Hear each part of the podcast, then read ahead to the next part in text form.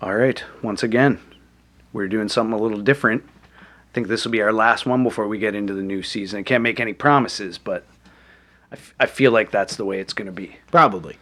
So, you know, we're going to continue to do some baseball here because, I'm Sean, and I'm Ed's. and that's what we do. we do baseball and we are uh, gonna continue to go through a couple reruns here sean uh, the the story that i picked for y- from from your uh, library or archives whatever you want to call it was uh, the episode on the most interesting man in baseball Okay. lenny randall Of course. just you know that that was that I feel like that was one of the very I, I don't know like if you really would say one of the first but it it was it was a very early very fun It was. episode He's a fun guy.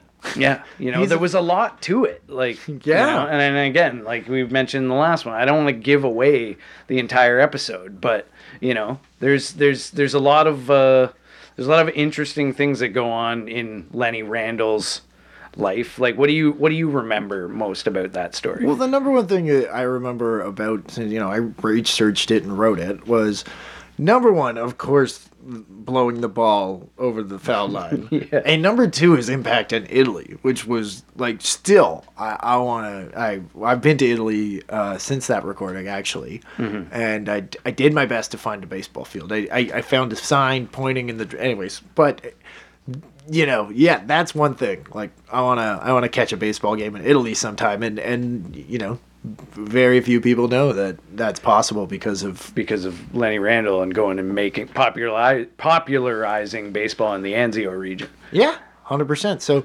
uh, yeah, no, I think I enjoy this. It's it's both like one of those things where it's just like a really cool, interesting person that that probably gets portrayed in a different light depending on who you were talking to or, Yeah. or what you were reading at the time. yeah, or who you were a fan of. Yeah. You know, based on some of the exploits that Lenny Randall has. Like, that was the thing that I found with that episode is it, it just kind of kept going. Yeah. You know, all of like more and more talents of Lenny Randall's just kept getting revealed the whole time.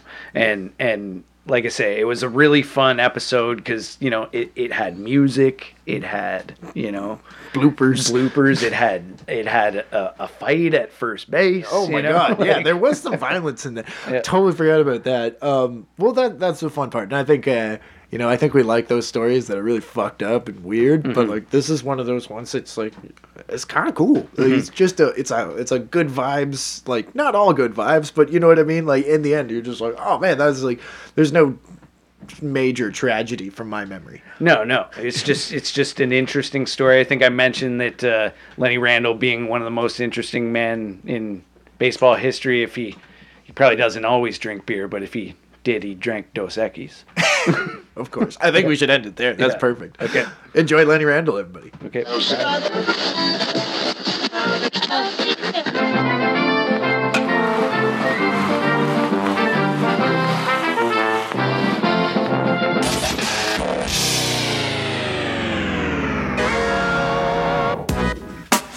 All right, welcome back. We're here for another episode of Sean and Ed's Do Baseball, I'm Sean. and I'm Ed's.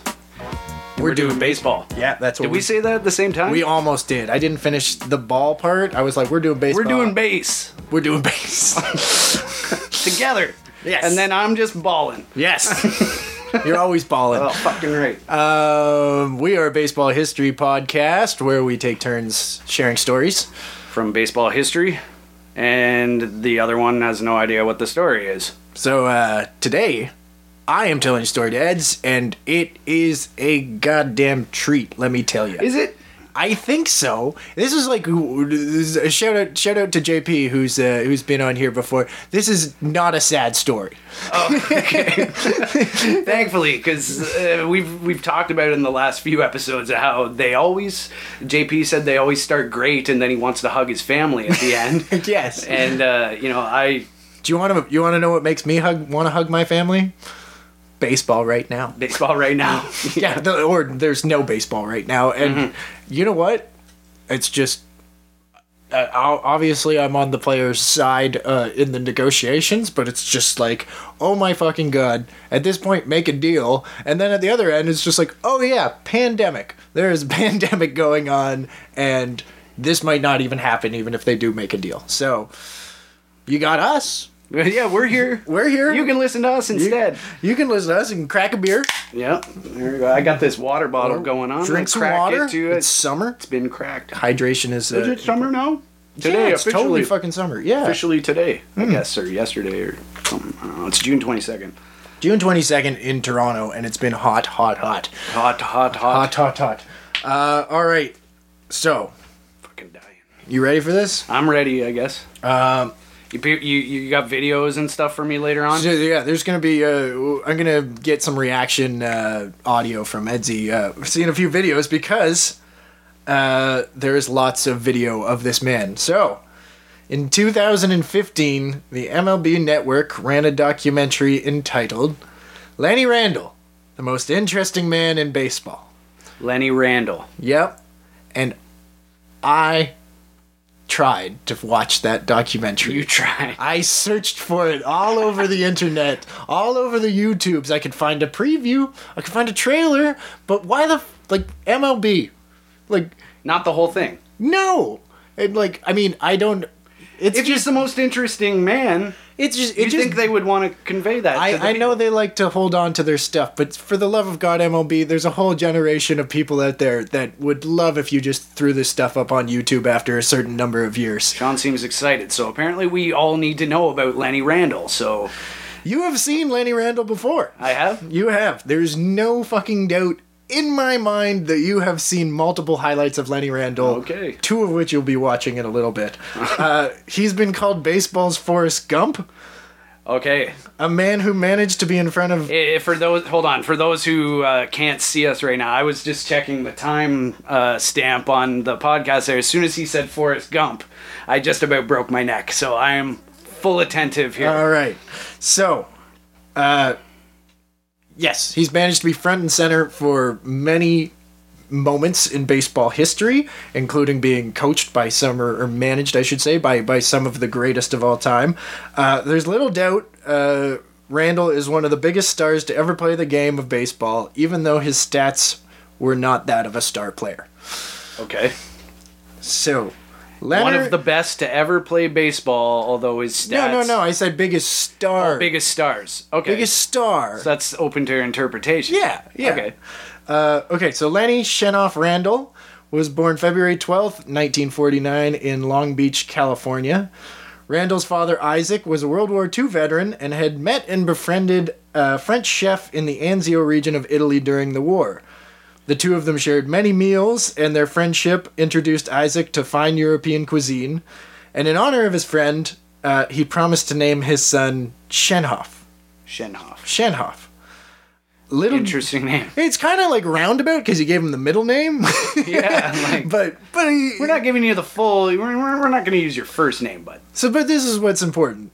So little did he know though that Lenny Shenhoff Randall would one day popularize baseball to the nation where his friendship began, in the same region where his friendship began, Italy. Italy. Okay.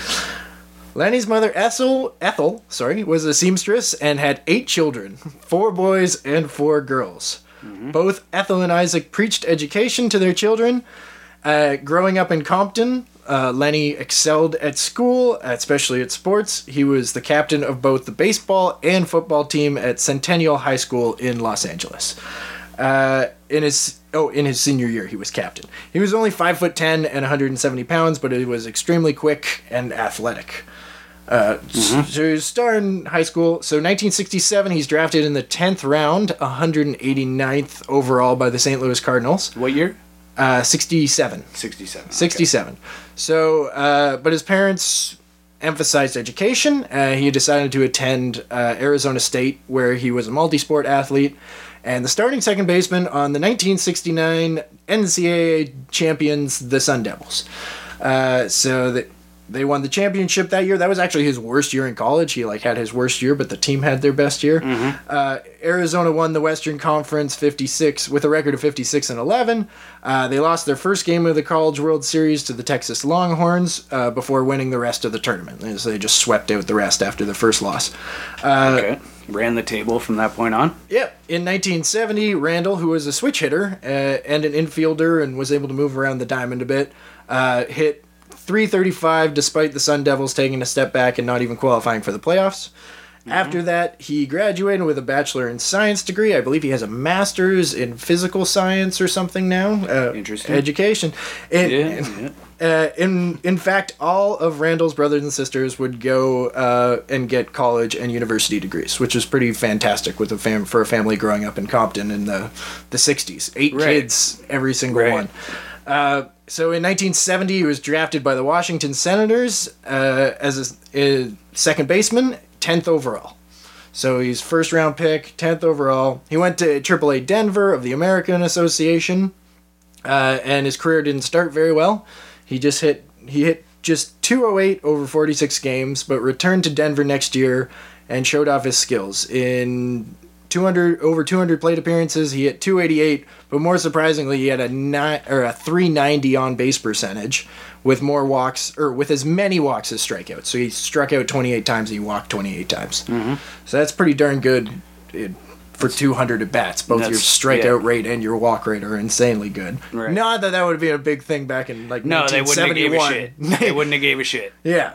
Uh, on June 16th, 1971, uh, after doing so well in AAA, Lenny Shanhoff Randall made his big league debut for the Senators under Hall of Fame manager Ted Williams. Hmm. Uh, Vita Blue was on the, ma- Boston Spitter. yeah. Vita Blue was on the mound for the opposing Oakland Athletics and pitched a complete game, striking out Randall twice. Although he did manage to get an infield single on a ground ball deep in the deep in the hole at shortstop. He beat it out. Okay. So first game, Ted Williams is manager. Vita Blues on the mound. It's first hit off him. Randall did not succeed in his first stint in the MLB either. So he hit just 219, and the Senators sucked. They Yes. really sucked. And they Uh, eventually folded because of it or moved, right? Yeah, we're getting to that. Okay, it's so coming. this this was Randall's, but yeah. So in sixty, they won just sixty three games that year, and they were about to be moved to Texas. Right. Um, this was Randall's first taste of baseball history. Uh, he he was on the field for the last game in Washington Senators history, uh, where in during the ninth inning with two outs against the Yankees, fans rushed the field, ripped up the grass, stole all the bases and the pitching mound. Eventually, it was just called just a forfeit. ransacked the they place. just uh, they were mad that the team was leaving, or, or they were, were like, just "We're gonna- drunk and We're gonna following the take crowd. every piece of this place we can. Seems they like did. A good plan. And they, did. They even ripped it apart. even the sod. yeah. Was it sod or I guess it'd It be was sod. It back was then. definitely sod. It'd be before the astroturf Yeah. revolution. Just like rolling up a big mat of astroturf, put on your It's gonna shoulder. look great on my deck by the trailer. So, oh, all right.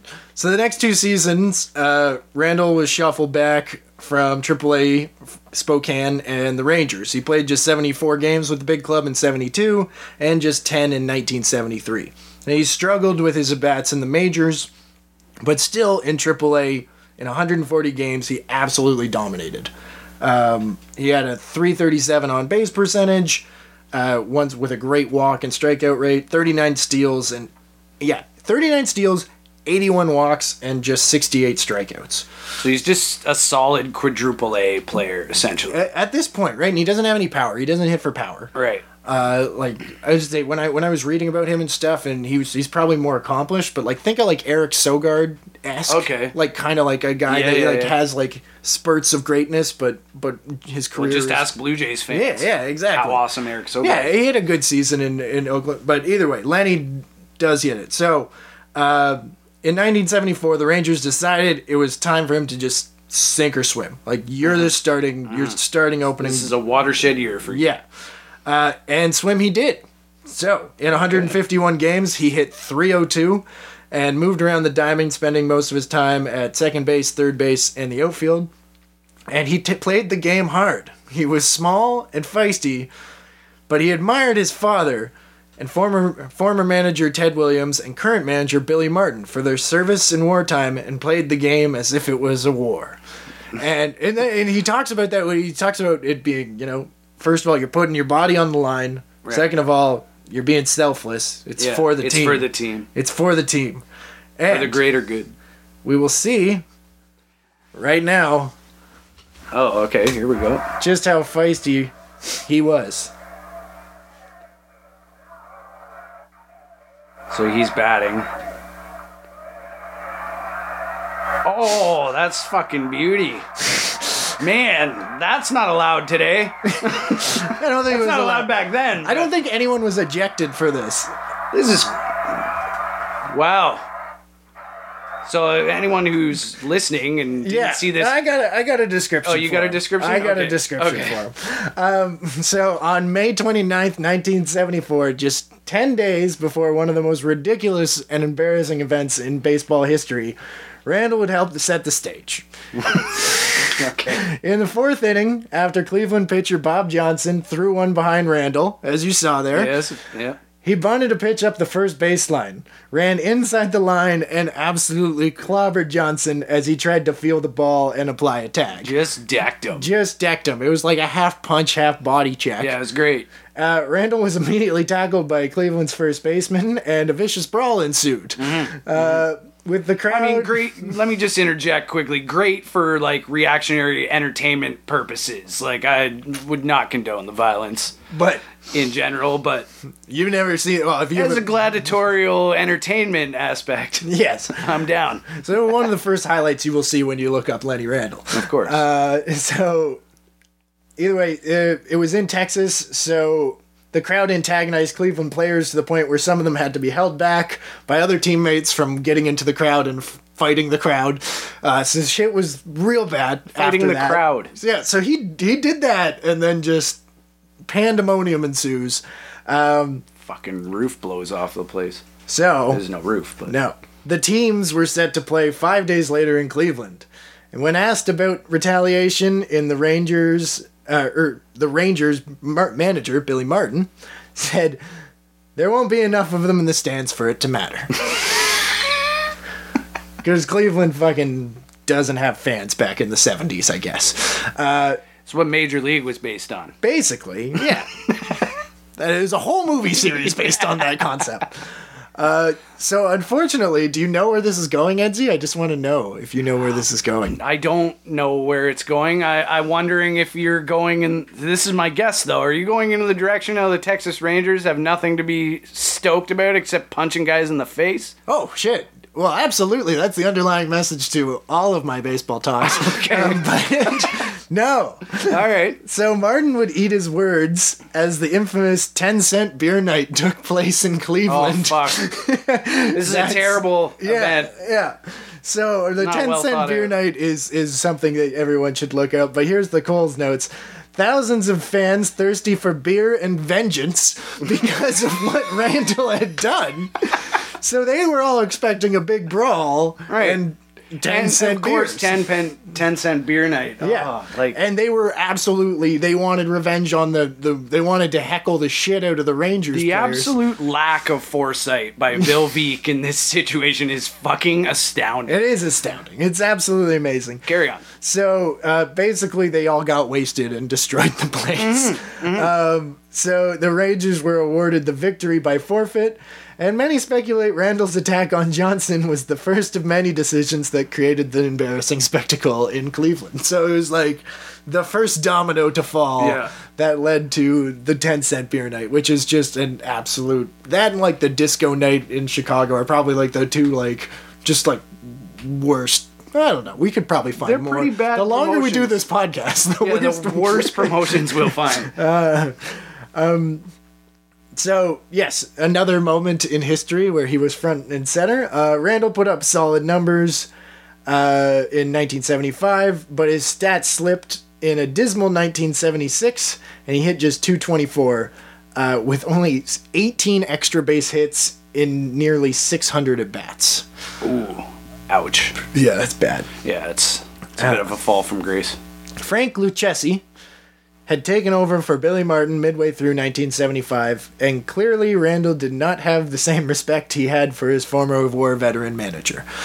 Uh, the Rangers were sucking at this point. Like they were, they were not a good. Well, they were, they were the Senators up until '71, right? So they were- they they came in. They didn't weren't doing much better. I think Billy. They had like an okay year in in '75, but in '70 or '76 they just not so good.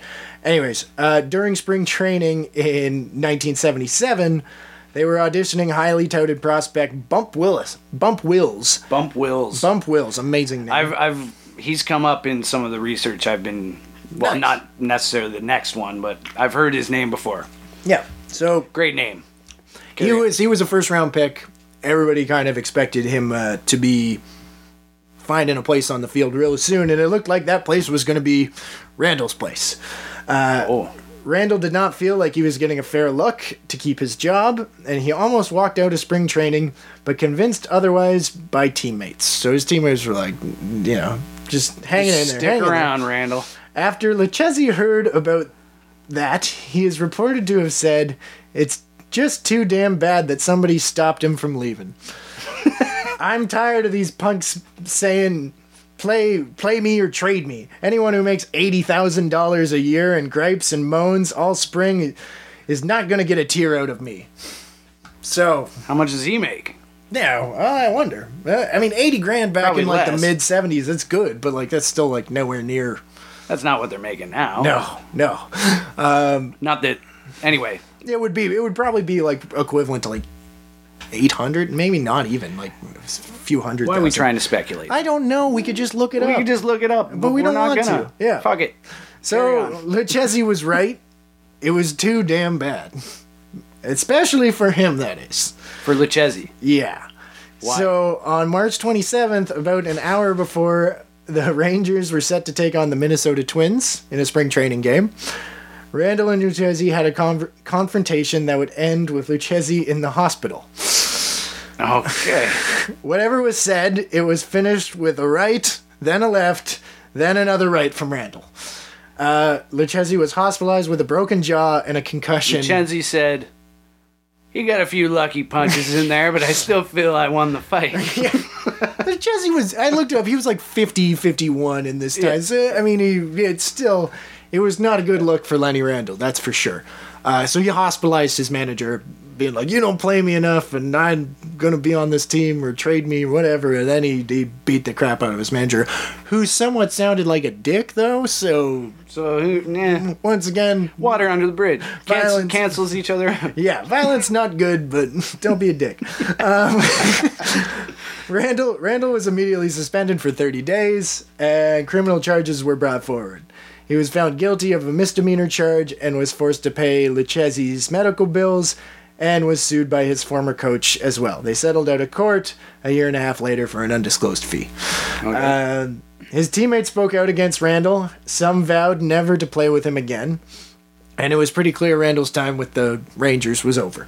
He was traded to the Mets on April 26, 1977, for cash and a player to be named later.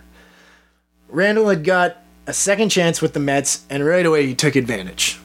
So he's got a fire in his belly, yeah. Chip on his shoulder. chip on his shoulder, blood on his knuckles. Blood on his knuckles. his first game, his first games as a Met, he collected, uh, or his first game, he collected three hits, scored two runs, and stole a base. it's pretty good. Uh, pretty good debut. That'll he had- get the fans behind you. Well, he had 10 multi hit games in his first 25 games. Fuck. Yeah, and batted well over 300 for the month of May. And remember, he was suspended pretty much for all of April. Right. Um. So you're just hitting the ground running. Yep. Once again, the Mets sucked too, by the way. Right. On July 13th, 1977, Randall was once again front and center in a notorious event in both baseball and American history. In the si- American history. yeah! Okay. In the sixth inning. Lay it on me. Randall walked up to the plate. Right as Cubs pitcher Ray Burris released the ball, the lights went out in New York City.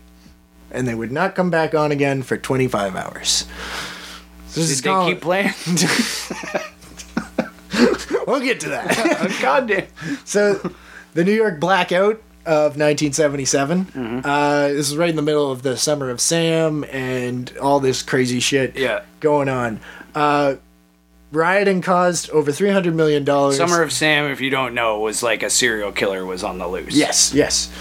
Uh, so yeah, there was a riot. There was rioting, looting. People were taking stuff. I read like some of the Mets pla or the Cubs players talking about just being like on the bus back to the hotel and just like seeing people walking down the street carrying TVs and and smashing windows and just stealing cars and all this. Um, so they ransacked over 1,500 stores. Uh, Thousands were arrested. Uh, but in the first seconds of the bla- of the blackout, Randall hit the pitch. At least according to Randall.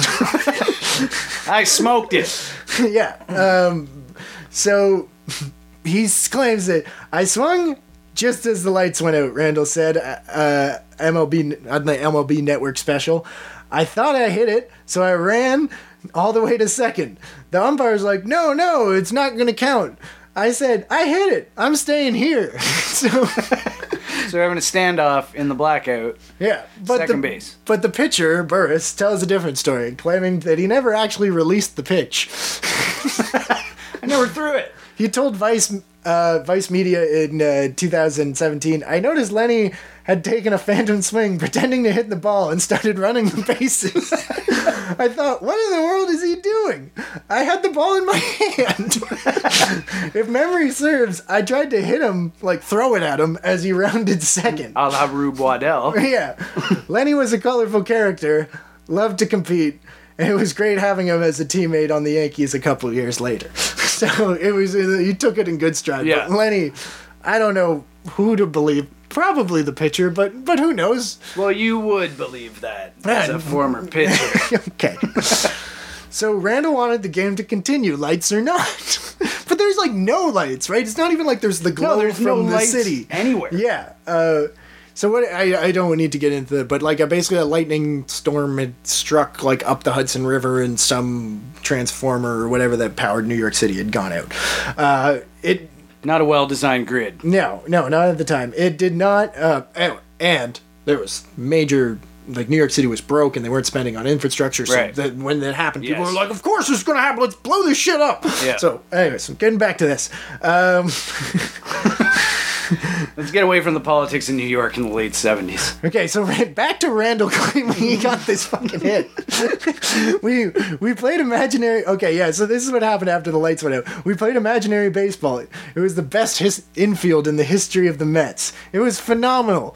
The fans gave us a standing ovation. Back then, everyone had a better sense of humor about the game. We had fun, and I still want that hit back. Well, Yeah. D- so darkness enveloped Shea Stadium and all of New York City. Uh, they base yeah, it was just basically. Uh, of course, the Yankees were out of town and the Mets were in town when all this happened because the Mets were horrible and the Yankees were the golden child, right? Um, so the Mets sucked, plain and simple. Randall was the only bright spot on the team. I I don't know how I missed this. Where did I not play this? But either way, they did. Oh yeah, so they did like double when they did this phantom infield. So they took turns trying to turn like the fanciest double plays, basically.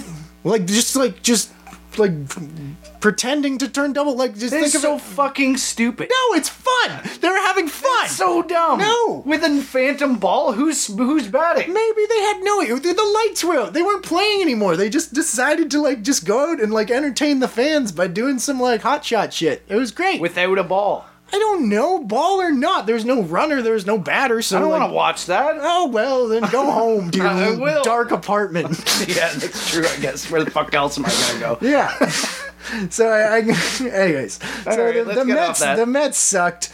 Uh, in 1977, they also got fleeced for Tom Seaver. They traded Tom Seaver to the the Reds in, and in June and just got absolutely destroyed in that trade. Idiots. Uh, Randall's up and down career continued. In 78, just over 500 plate appearances. He hit once again, just 233. Although, once again, he did have a 330 on base percentage, but ho hum back in the 70s. They weren't really looking at that. And he was a leadoff hitter, right? So it wasn't going to cut it as a leadoff hitter to just hit 230 or 220. Yeah. Uh, at the end of spring trading 1979, he was released by the Mets and eventually signed with the Giants on a ma- on a minor league deal in May. Played a little bit of minor or AAA. Uh, in June, he was traded to the Pirates. Uh, I think Dave Roberts was in that trade too, current manager for the the Dodgers. Yeah, there we go. Um, uh, but he didn't play a game for either organization in the MLB level. Uh, wasn't too long though uh, before history uh, got its hooks into Ra- Randall again.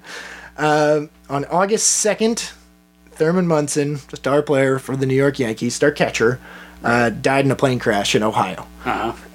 So the baseball world and the Yankees obviously were devastated. Uh, Munson was an MVP, an All Star, and a multiple time World Series champion. Arguably a Hall of Famer. If I- had wasn't a- he? If What- he had it, he, Oh, I don't yeah. think he's in there, but Really? he, uh, it, because of the shortness of his career. Yeah, well, I'd be Um, interested to s- to see. I thought I might have read something like that, but I don't have it in front. of me. Anyway, that's not he's what this probably a podcast whole. is Yeah, yeah. Well, that could be a different episode. Um, so the Yankees needed to fill the roster spot, and they turned to the Pirates and purchased Randall's contract. So he replaced Thurman Munson. Big shoes to fill. Yeah, on the Is, Yankees. is that what you're implying? kind of, but he didn't really play that much. He played about 20 games as he was kind of like a fourth outfielder, Okay. uh, pinch runner, just So he's not really there to necessarily replace Munson per se. yeah. he's just he there to, he filled his spot filled on the, the rosters. The Yankees were like Thurman Munson's dead. We need a dude, yeah. Lenny Randall. Let's get that dude that punched that guy. he seems alright. so, uh, he didn't re-sign with the Yankees. Instead, he signed with the Mariners in the offseason, but had his contract purchased by the Cubs in spring training 1980. Once again, he bounced back. For the Cubs, he hit 276 with a strong on-base percentage, having a very respectable season, and most likely prolonging his career a few years. Uh, he was like on the ropes, and he comes back with the Cubs and manages to do that. Mm-hmm. So he revives his career, but not only does he do that, he also tried his hand at a little thing called stand up comedy, which, if you know, he didn't. it's 1980s in Chicago. Oh no. so he once shared the stage with the Belushi brothers. Right. yes. Yeah. So he performed stand up normally after Cubs games. He would go and do his thing, do Like like just go shower up after the game and then Go to a hop comedy along club. over to the comedy club. he said I'd Nice. I'd do six minutes and they'd give me a steak. yeah, I think he just liked it and was like, "Hey, I'm Lenny Randall. Let me let me try that." And managed to get a like- solid six minutes together. Yeah, and a T-bone steak. So I mean, I, you didn't say it was a T-bone or not, but It was a steak. it's probably a T-bone. Yeah, he told that to Rolling Stone in, in 2015. So w- after one year in the Windy City, he signed yet again with Seattle. it's kind of funny. He's just like, I really want to play in Seattle, but don't lose me this time. Uh, this time, he played for the Mariners, actually. And thank God he did, because if not, we wouldn't have had one of the greatest bloopers of all time. Another video. Another video. All right. reliever Larry Anderson. Fastball tapped at the plate. It'll trickle down the third baseline. The Mariners are going to let it roll, roll, roll, roll. Is that allowed? We'll Is find that out. allowed? We'll find out. You've seen that before. You have I to think have I've seen that before. Yeah. Yeah. But fuck, I haven't That's- seen that in a long time. That's It's really a good funny. one. So on May 27th, 1981, the Royals' Amos Otis hit a weak ground ground ball down the third baseline at the Kingdom in Seattle. Three Mariners players, including Randall, AstroTurf. yes, surrounded the ball, and it looked like it may roll foul. Randall, not taking any chances, excuse me, uh, dropped, dropped, dropped on all fours, put his face inches away from the from the slow rolling ball. Took a deep breath and began to blow the ball towards foul territory Uh, That's fucking awesome. Uh, while also crawling up the line at the same time at pretty much the same speed as the ball. The ball crossed the line and was ruled a foul ball by umpire Larry McCoy. At first. At first. At first. So the crowd gasped and applauded in amusement, as you just did, uh, having witnessed something both hilarious and unheard of in baseball history. Well, and also the display of ath- of athleticism. it is- is it is- incredible. yeah, he is he's absolutely- just crawling along the ground. He's. We can. We'll, we'll see the replay here. I'll just turn the. This, look at that. like, like look at that. He's just he's down and it. Yeah, he's probably six inches away when he gets the first first blow in. Look at that. anyway, they can't see that. So they can't see carry it. on. Check it out. uh, it's Uh, definitely the first thing that comes up when you YouTube Lenny Randall. Okay. Uh, so uh, Larry McCoy ruled it foul at first. The um, but uh, Kansas City manager Jim Frey immediately ran out of the dugout, pretty pissed off, I could uh, imagine so. saying Randall had interfered with the trajectory of the ball. so after a little bit of c- conferring, the umpires agreed and awarded Otis uh, first base. Uh, so it was like I think that's fair. yeah, I mean, like, who knows? Like, it's in like you can sometimes you watch the video and you're like, yeah, he definitely did, but other times you're like, no, like I don't know. I I yeah. He blew that foul. He fucking blew that foul 100%. All right. Well, according to Randall, I didn't blow it. He also got a hit that wasn't really a hit. So I used the power of suggestion. I yelled at it, "Go foul, go foul." son of a bitch ball. How could they call that a hit? It was a foul ball.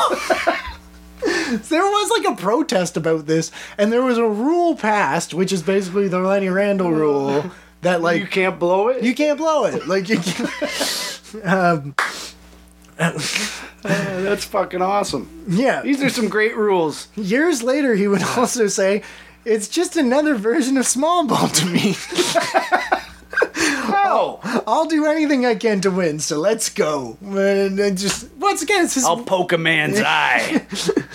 So the play still to this day is shared uh, around. I don't know what we're watching here. Uh, the play to this day is still shared uh, around the world on the internet, obviously. And uh, it was also somewhat duplicated by Kevin Seitzer in 1987, though Seitzer's ball stayed fair, uh, and he wa- I think he was just kind of Mm-hmm. He was trying to blow it? yeah, yeah, Oh, but he okay. but he doesn't he doesn't try as hard as Randall. he just kind of I think he's more jokingly did it. I mean, like, remember when Randall did this? Yeah.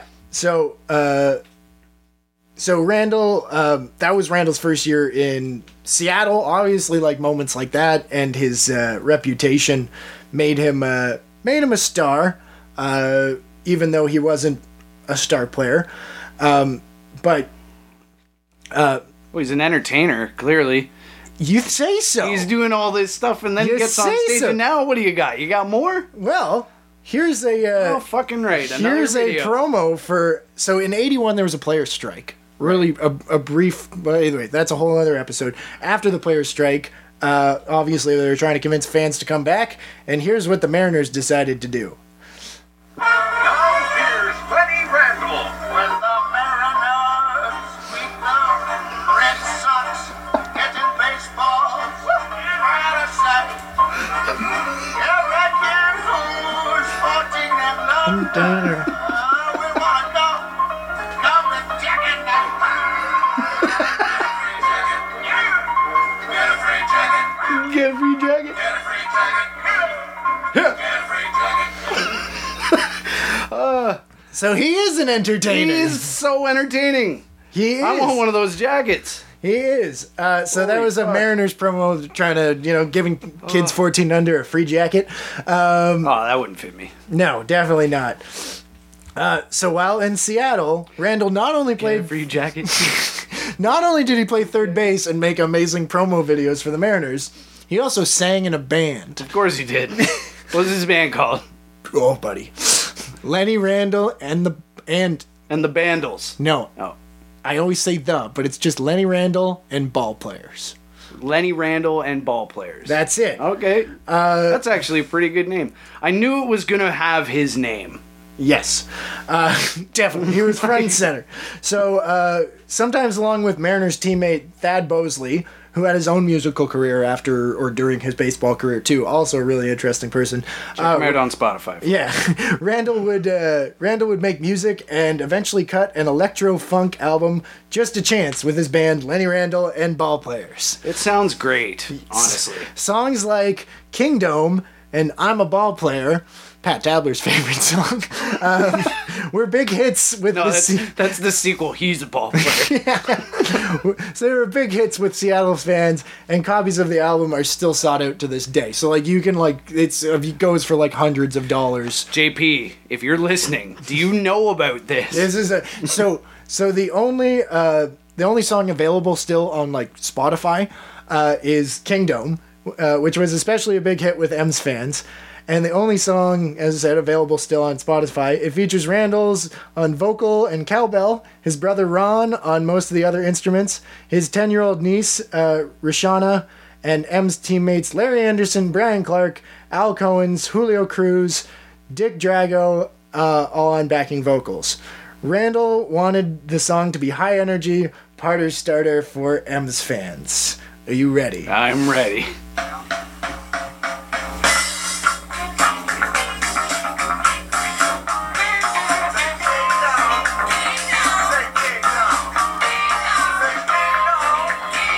It's very funky. It's electro funk, man.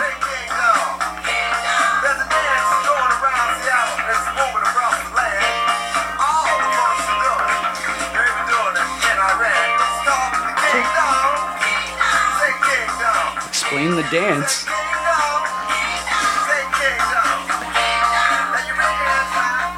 Uh, Is it just like picking up pace, a la like uh, I'll, the saddest day? yeah, a little bit. Uh, it, it gets a little like I can cut forward a little bit if we get back. Oh yeah, And a lot of horns. very horny. All right, you get you get the idea. We can't play too much more of this. Yeah. Um. So uh, th- that is the kingdom. Like, just why is that not played at every Mariners game ever? Well, they don't play at the Kingdom anymore. Well, they but they still didn't play that song. AT&T Park, 18. AT&T Field. Is it AT&T? Yeah, it's not Safeco Oh anymore. yeah, that's right. Uh, the music wasn't looked kindly on by Mariners management. Aw. That's why it wasn't played Aw, there. fuck you guys. Yeah, exactly. Uh, Randall told uh, Fox Sports in 2015 the ownership thought it was a distraction. Every city the Mariners played in, somebody would also want to book a show for the band uh, or put us on the news of some kind. Uh, the front So office. just don't. Yeah, exactly. Well, so the front office was like, "Well, what are you doing? Are you a baseball player or a musician?" Like, just being dicks.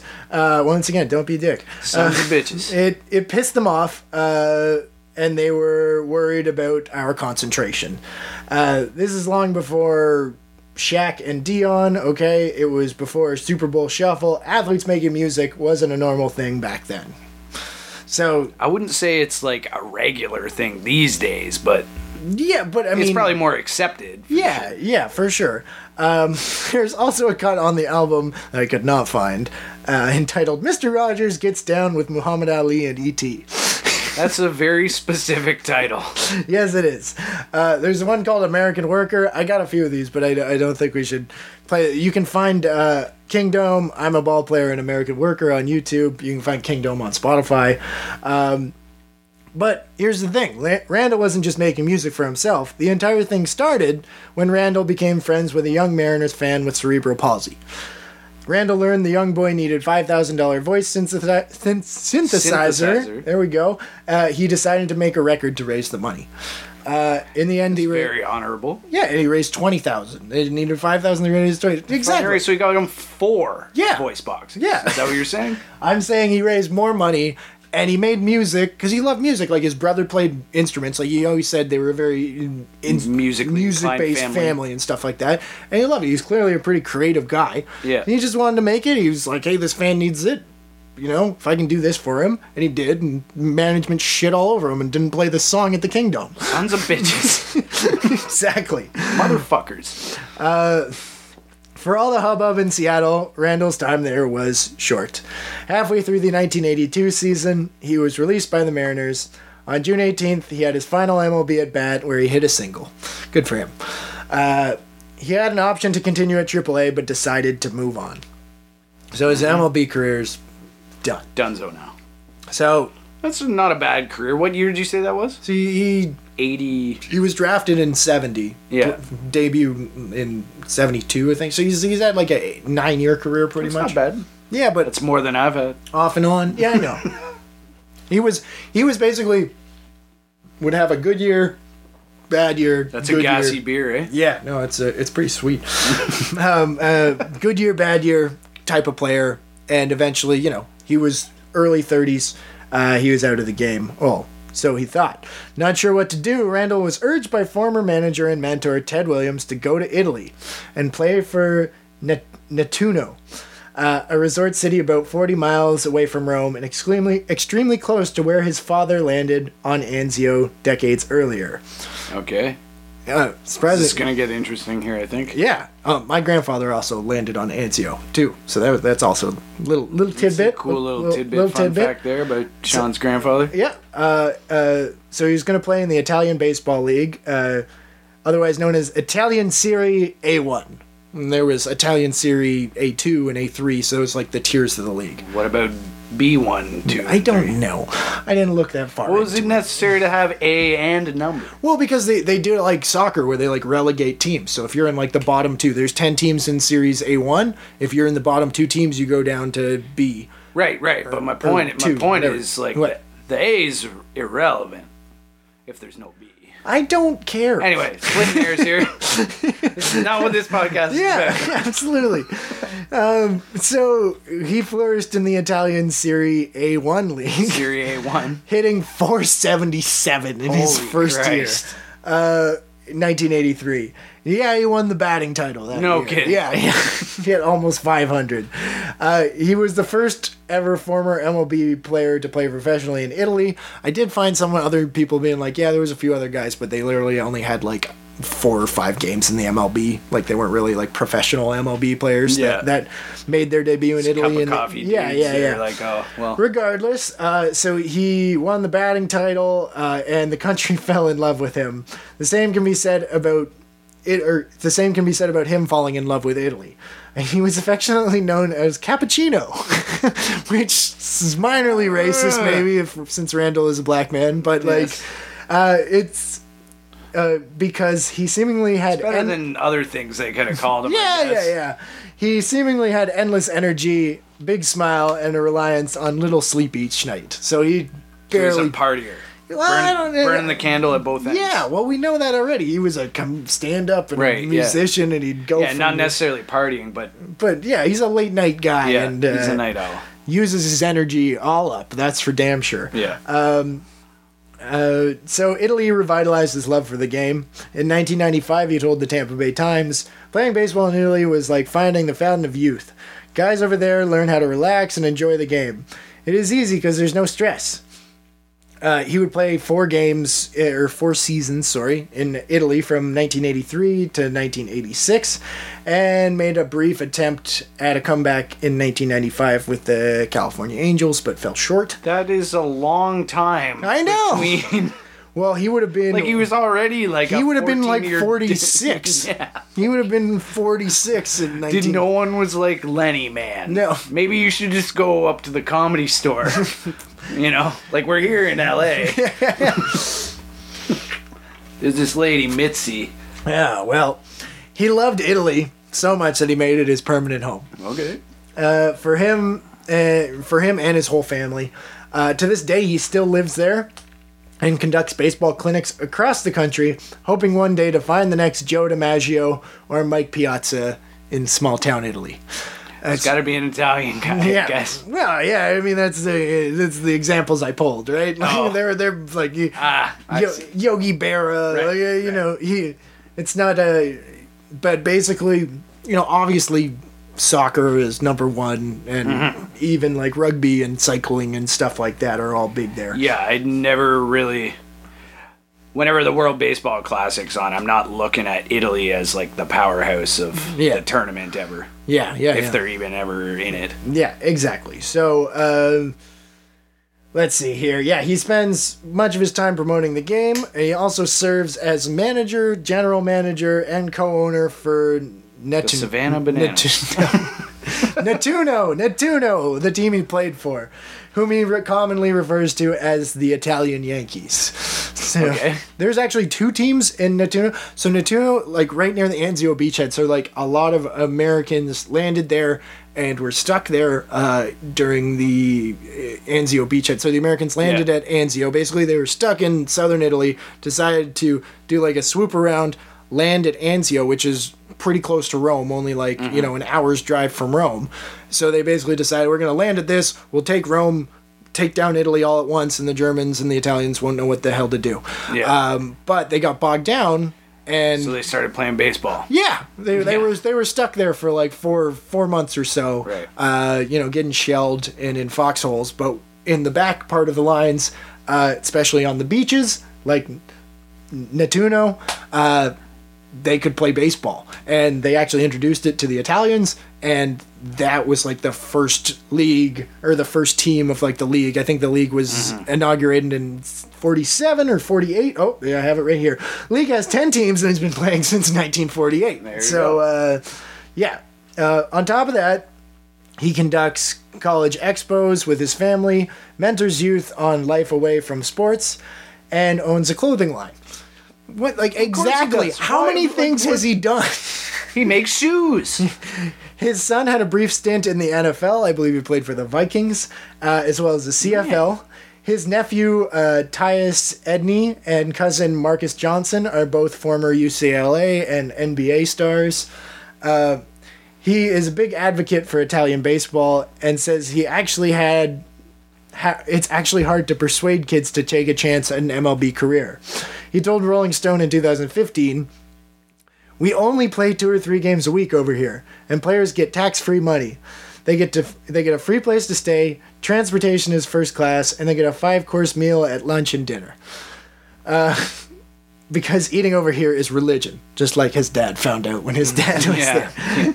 So you're gonna give Uto- up Utopia to go live in the states and and have a have drama and have all your money taken away from you by taxes? You're treated like a gladiator over here. Then you go to double A or triple A and you can't get enough meal money to buy two Subway sandwiches or lunch at a hometown buffet.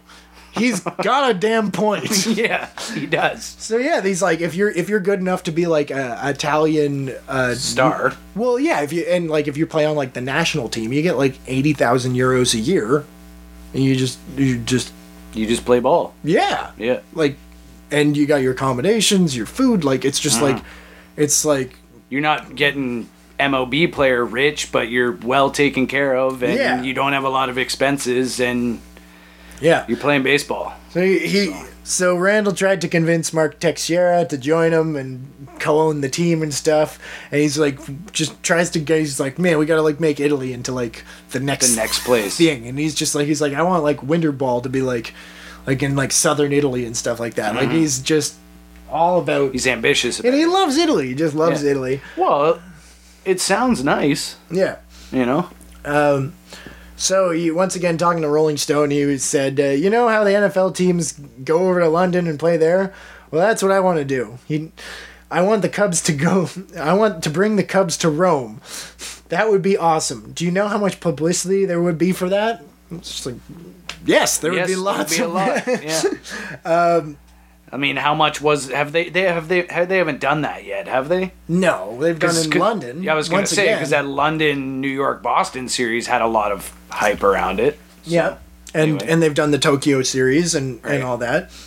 Um so uh yeah, he wants he's a big advocate. He wants MLB to come. He lives there. He loves baseball and he lives in Italy. Mm-hmm. Um now so basically now you get why the documentary was called The Most Interesting Man in Baseball. Yeah, he probably doesn't always drink beer, but when he does, he drinks Dos Equis.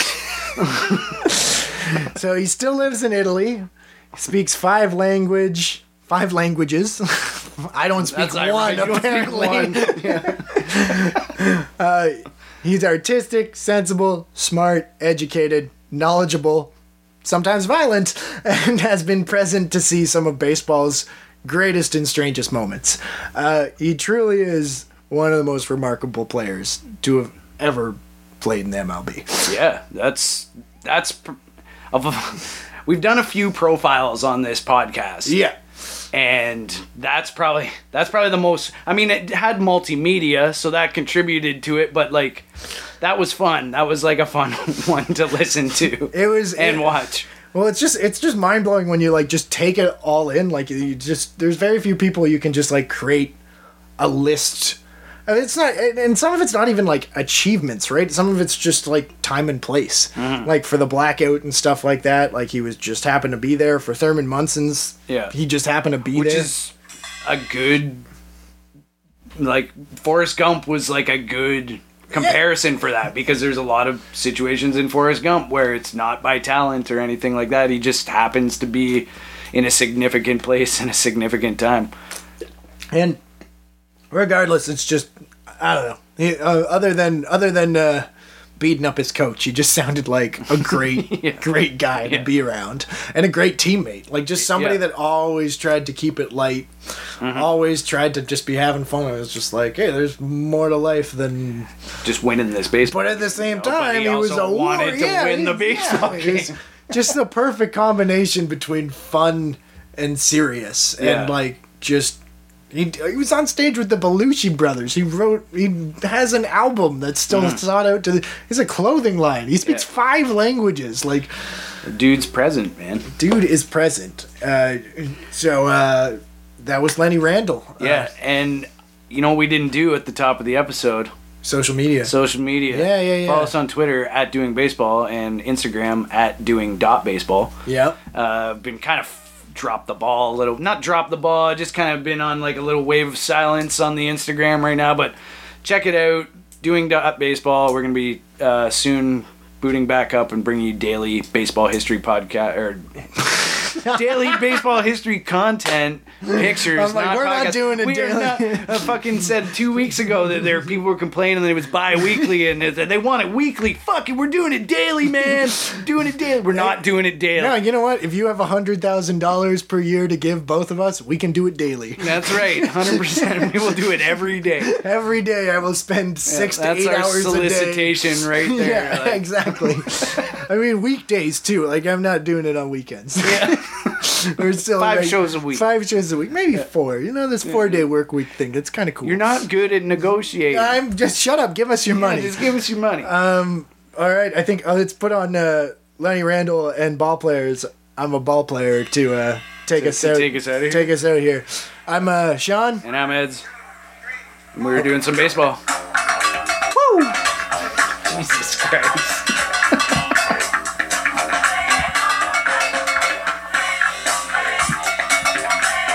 I'm a ball player, and I love to play the game.